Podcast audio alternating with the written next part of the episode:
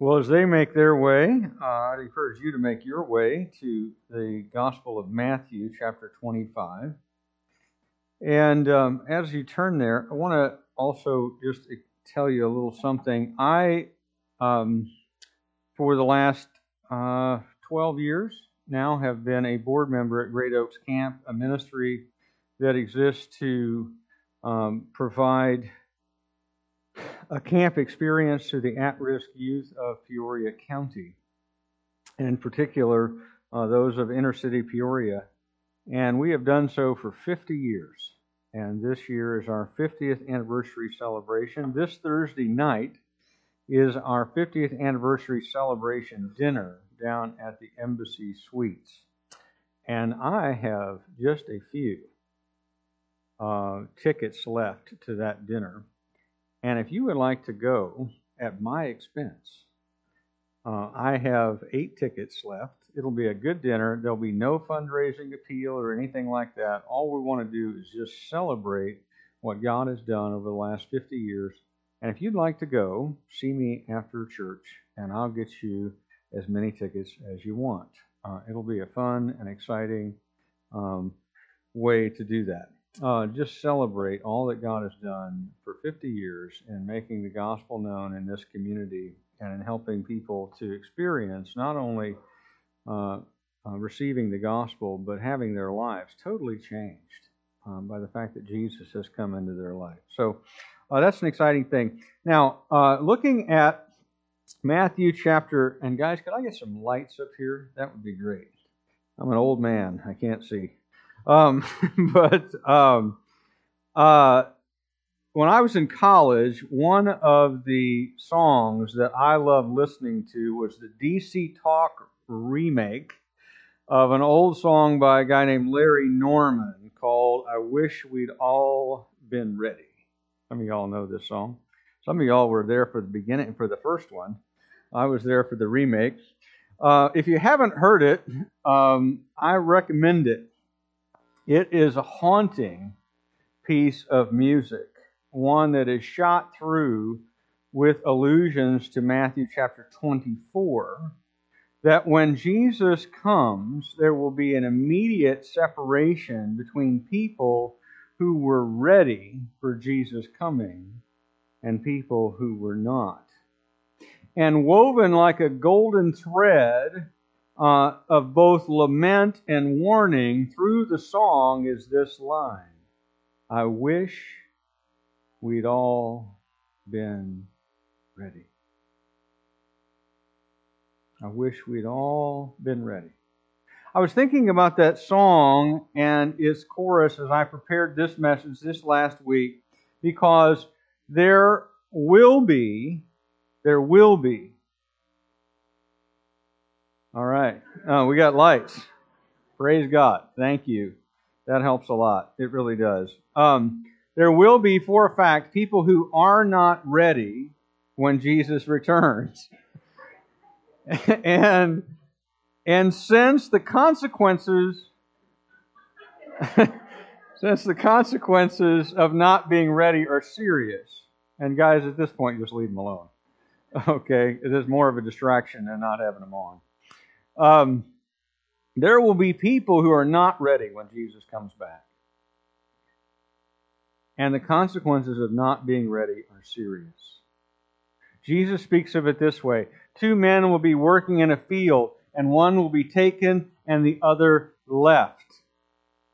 Two women will be grinding grain, one will be taken and the other left. And the question that I want to ask all of us today is this very simple one How do I get ready for Jesus' return?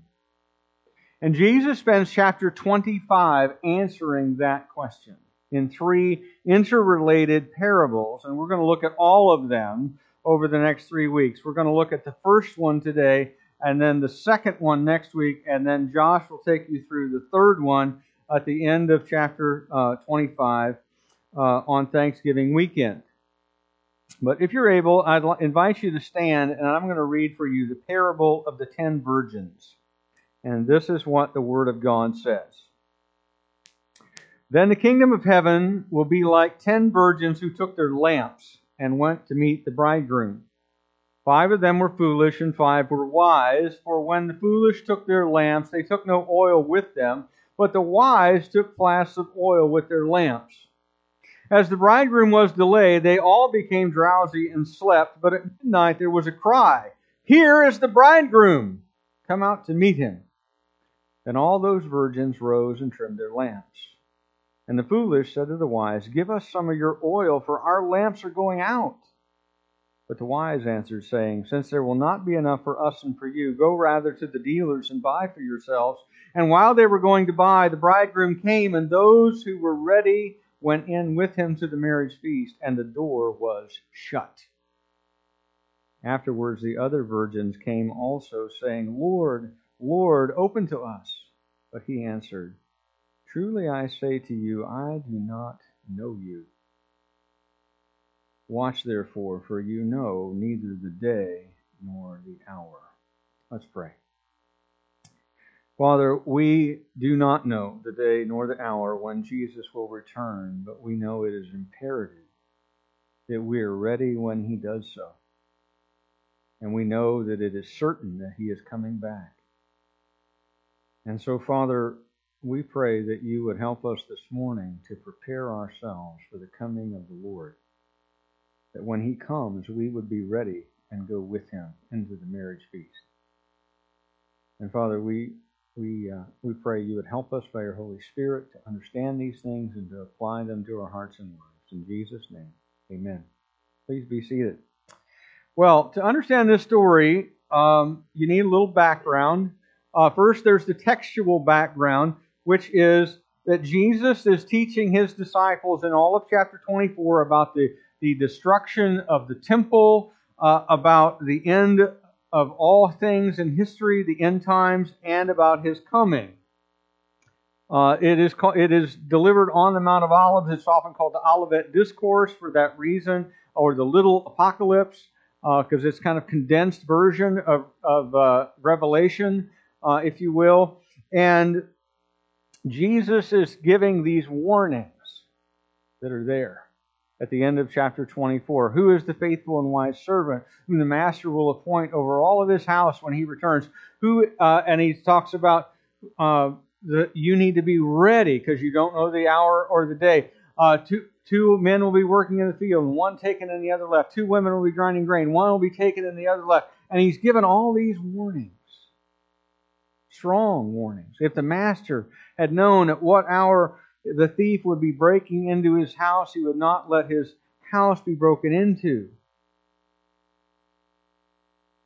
The foolish servant is the one who uses the master's delay in coming back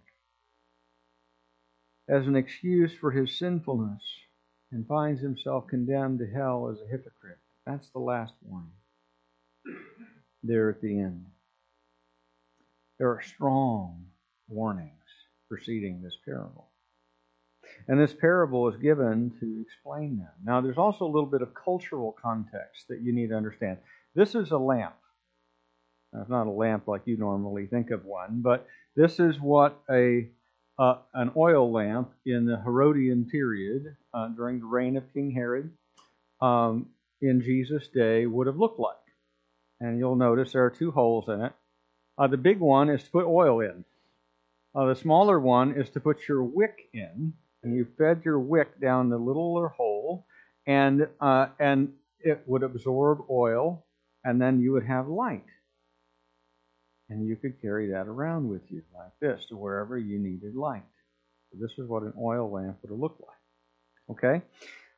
Um, so that's that's part of the cultural context. Another part of it is this: is that um, in a Jewish wedding, they didn't typically get they didn't typically get married as soon as the groom proposed. Typically, what happened is that the groom would propose, and then there would be some period of time that would elapse uh, during which they were they were betrothed, and then on the wedding day, when the house was ready for the bride to move into, and it was usually an addition onto the father's house. Does it sound like anything familiar to you? We're going to get a room at the Father's house that we're going to live in, right? Uh, and the, that son would, would build onto his father's house a, a little wing of the of the house in order for him to go get his bride. And then he would, while he was away, he would say, I'm coming back for you. And on as the appointed day drew near, she would begin to gather her friends. And they would all go and meet at her house, and then they would go together in this big procession. He would take his friends and go get her, and take her and her friends, and they would go back to the father's house for the wedding and the wedding feast that would follow. And as part of that, it was usually the procession uh, often took place at night. And there would be this torchlight or, or lamplight processional. And you, one of the ways you distinguished the guests who, who were invited from those who were party crashers, because you wouldn't necessarily know all of the people. Uh, just as uh, in modern day weddings, sometimes the, the bride's family has people they invite, the groom's family has people they invite. You don't know who's supposed to be there and not in every circumstance because you don't know who people are.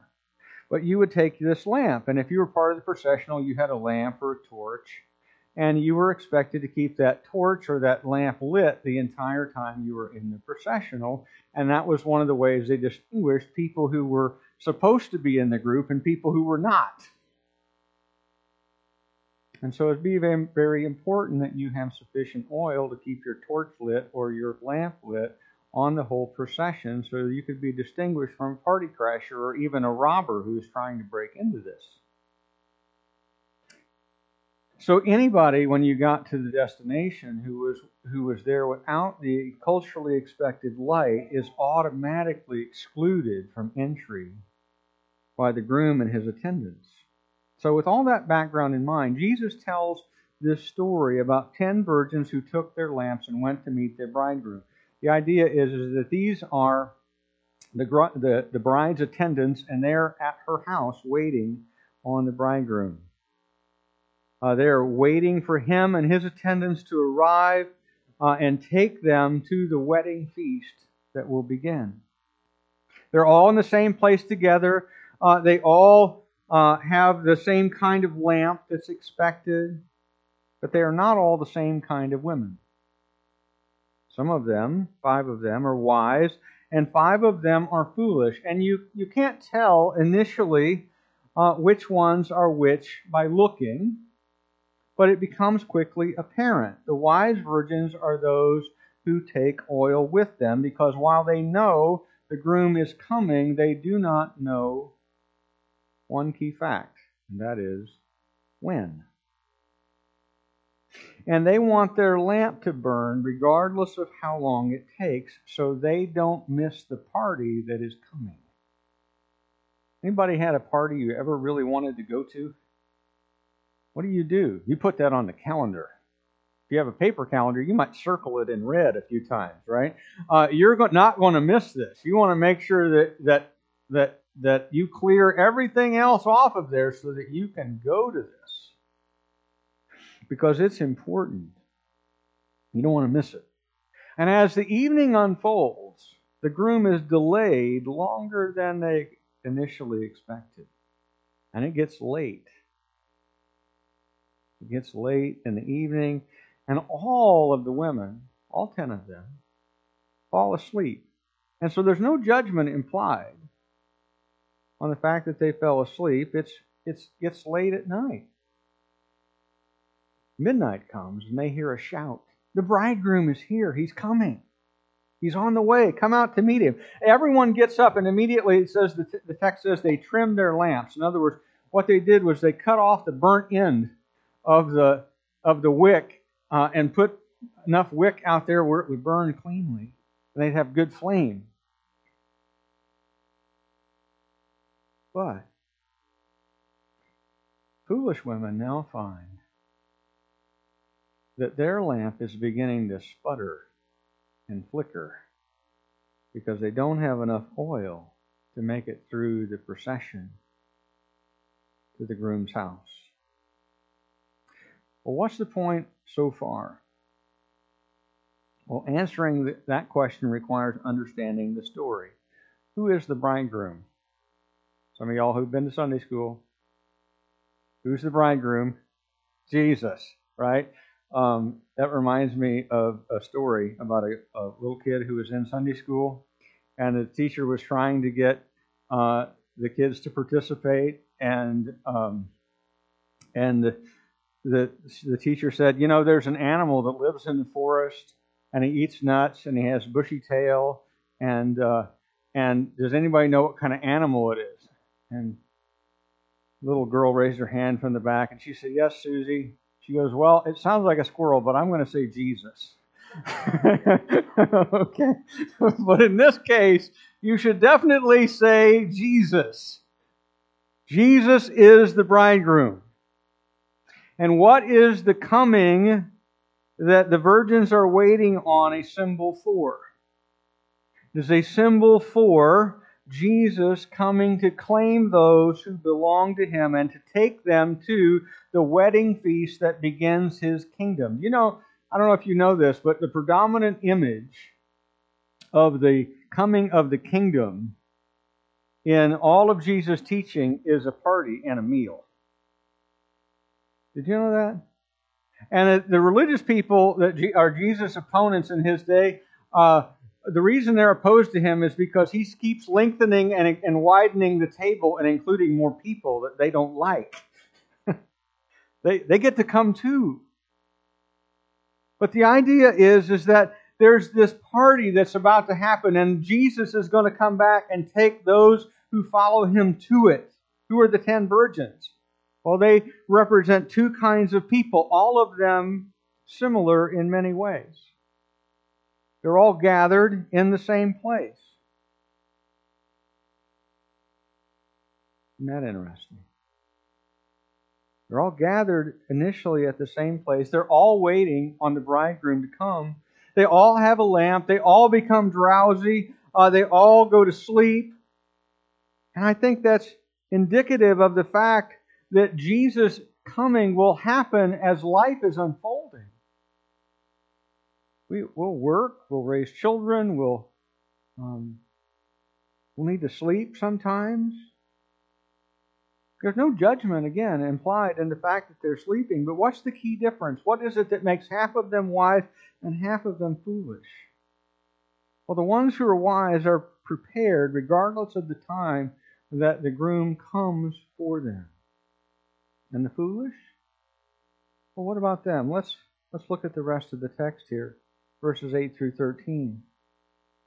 The foolish woman's women's lamps are going out from lack of oil. But they notice that the other women have got some. And so naturally they turn and they ask their wiser companions, Hey, let me have some of your oil.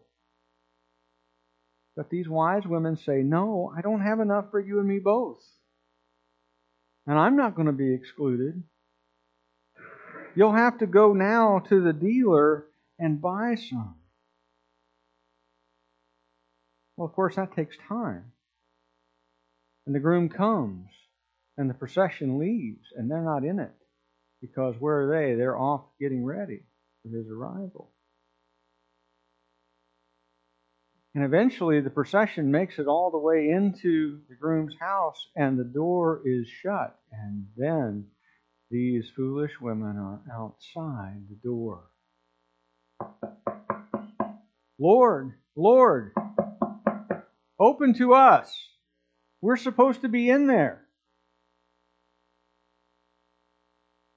And he opens the door and says, Truly I tell you, I don't know you. I don't know who you are. And he shuts the door, and they are outside it. Again, what's the point?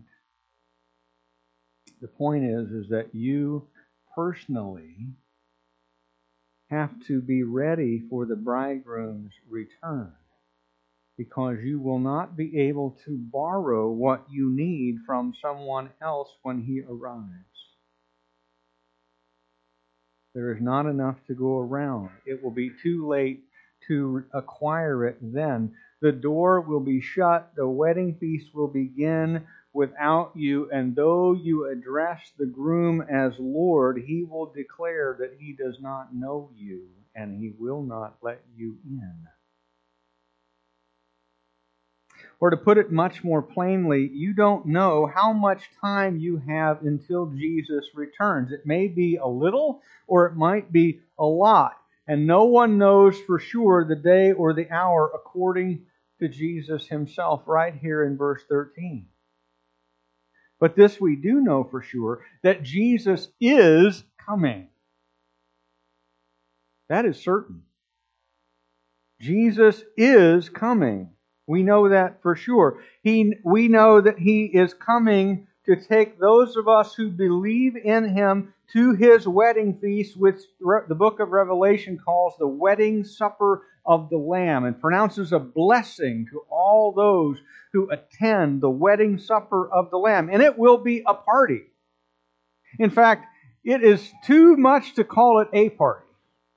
That's not saying nearly enough about it. It will be the party to, la- to, to, by which all other parties pale in comparison. Because think about this. Think about this. Now, I know some of y'all are creative and you know how to have a party, right? You know how to, how to throw a gathering that people don't want to leave, right? Now, think about that, and now think about this. Who is the Lord of creativity? Who is the one who gives the ability to create these amazing dishes that chefs create? Who is the person who's uh, who's who first gave the idea for something like wine and steak and this kind of thing, right? Did we come up with that? The Lord and gives to people the creativity for all those things. So, how much of a party will this be? It will be fantastic. I don't know if we eat ribeye or not, but I know this for sure. I will not want to miss this gathering. It will be the party of all parties. But here is a reality check for all of us. It is eminently possible that people will miss it. In fact, it is absolutely possible that some of us in this room will miss it. And you will not want to. It is possible that some of the people whom I love very deeply here at Chillicothe Bible Church will, in fact, miss the party and have the door shut in their face and hear these words I don't know you. And it won't be because you don't possess something which is designed to give you light to get you there. And it won't be because you don't recognize the bridegroom's coming when it happens, or because you were asleep, it will be be because, though you knew he was coming, you did not prepare your heart for his arrival. You see, here's the thing this lamp has to be filled with oil in order to work. How much light is it giving off now? Zero. Right? It has to be filled with that which gives light in order to give light. And in the same way, you and I have to personally, personally respond in faith to the gospel in order to have the light of Jesus Christ burn within us. You can't borrow it from someone else. You can't simply hang out with the people who know Jesus and you can't simply hear the gospel. You have to actually personally believe in Jesus. When you do that, you fill your lamp with enough oil to burn no matter when Jesus comes. But you can't borrow him from somewhere from somewhere else or somebody else. You can't say at the moment of his return, "Hey, give me some of that Jesus, will you? I need I need him." No. It will be too late to decide then. There is way more than enough Jesus to go around. There is. His salvation and grace is sufficient to save every single person who wants to be, but they cannot share their salvation with you. They can't grab you by the arm and take you to heaven with them. At the moment when Jesus comes, you have to acquire it for yourself directly. And it's true that when Jesus returns or you die, whichever comes first, it will be too late. There will not be a second chance, another opportunity to enter your way into the party there are no more guests accepted at that point. Only those who were, who were prepared to enter with the groom, Jesus Christ, will enter in to the wedding feast. And everyone without personal faith in Jesus Christ will hear these terrible words I don't know you.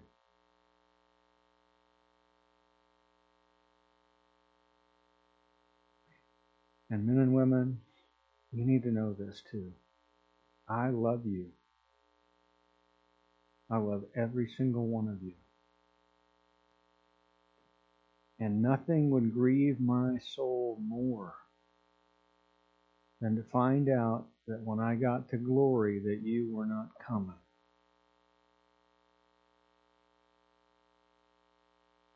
Because you had never put your faith for yourself in Jesus. You simply hung out with those of us who did.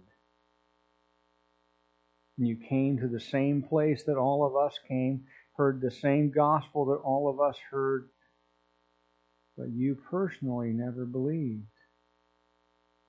And so either you died or the bridegroom came back and you heard, I don't know you. It would be a terrible horrible, and completely avoidable tragedy. And this passage calls to us for a response. And first and most importantly, I want to ask everyone here this very important question Are you ready? Are you ready? By that I mean this Do you believe that Jesus Christ is the Son of God who died on the cross for your sins? Yours personally, not humanity's in generally, yours. And that He is your substitute who died on the cross for you. And you put your, you've staked your life and your eternal destiny on Him. Said, I believe in Him and received eternal life as a result. Have you believed that He is raised from the dead to give you new life? Do you know Him as your Savior?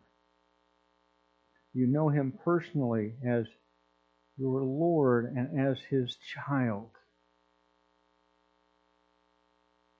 All these things are just honestly different ways of asking the same question. Do you believe in Jesus Christ as your Savior? If you never settled that question completely, like if I ask you, hey, do you know for sure that you're going to go to heaven when you die? And you're like, well, I hope so. I think maybe, probably. And I were to ask you, well, why would you go? And you were to be to say something like this, well, you know, I'm a pretty good person. And I tell you that's the wrong answer? The only answer that Jesus accepts is faith in Him. Faith in Him. Jesus is the perfect sacrifice for all your sin and all of mine too. His resurrection from the dead, the same power that raised him from the dead, if you are a believer in Jesus Christ, it lives in you. And it saves you completely.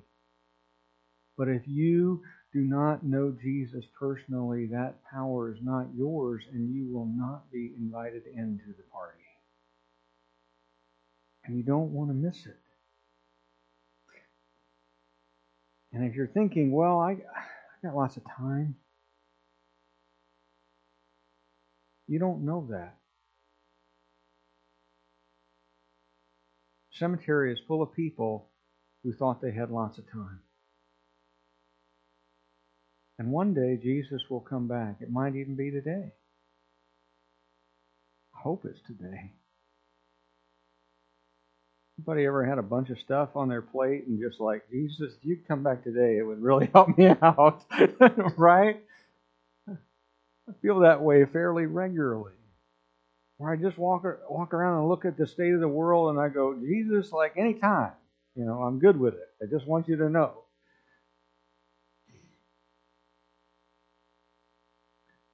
But you don't know how much time you have.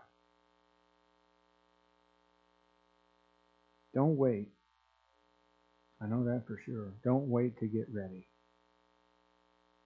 The scripture says, Today, if you hear his voice, do not harden your hearts in rebellion.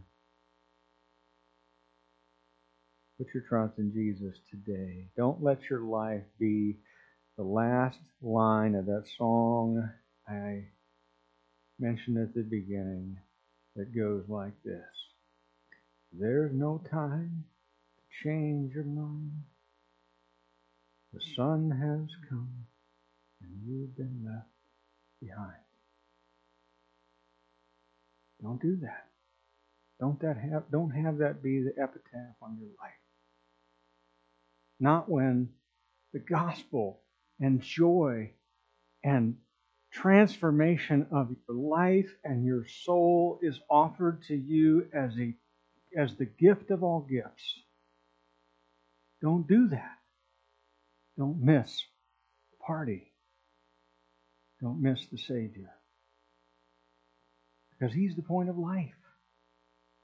And more than that, He offers eternal life to everyone who asks. But for those of us who already know Christ, our calling is related, but it's different. We are called. In fact, we are sent on a mission to go out into the world and make disciples. What does that mean? It means to tell people this is where the oil is for your lamp. We are called to, to invite people to the party, to tell them about our glorious groom and the fact that he loves us and that he is coming back. And he is taking us to his house for the wedding feast. And then, having believed that, to baptize them and teach them to obey everything that he commanded us until the day he comes back or we die, whichever comes first. Either way results in glory for everyone who believes in Jesus. And since that is our calling, yours and mine, and since we don't know when Jesus is coming back, shouldn't we be busy about doing it? My dad, when I was a kid, used to assign me stuff to do because he felt that having a son with unoccupied time was probably sinful. And so uh, he he took he repented of that fully. I'll just say say that to you. Okay, I was always busy. I always had stuff to do, and and he would assign me some task, and then he would say these words to me. Still remember this, son. Get busy and work hard because you don't have all day. When are you coming? I'm not sure, but I'd like this done before I get back. right? And you don't have all day. So get after it. Right? This is our mission. We don't know when the groom is coming. We don't know how long we got. Hopefully, not all day. but we get the, the privilege of inviting people to the party with us and saying to them, hey, come with me. It's going to be great. And not only is it going to be great then, it's great now. And you can be a disciple along with me. So let me ask you this question. If you're already a believer, praise God for that. But is there anybody on your radar right now? Anybody in your life? Maybe somebody in your family that you're going to see in about two weeks that drives you nuts because they don't know Jesus and they're they're they're a tough nut and you and you're like if I never saw them again it would not bother me completely but guess why they're in your life they're in your life because God has given you an assignment to reach them with the gospel. And you're going to see them. Is there anybody that needs to know Jesus so they can be prepared for Jesus' return? Anybody on top of that that you can help grow to maturity alongside you? You don't have to be that much further ahead.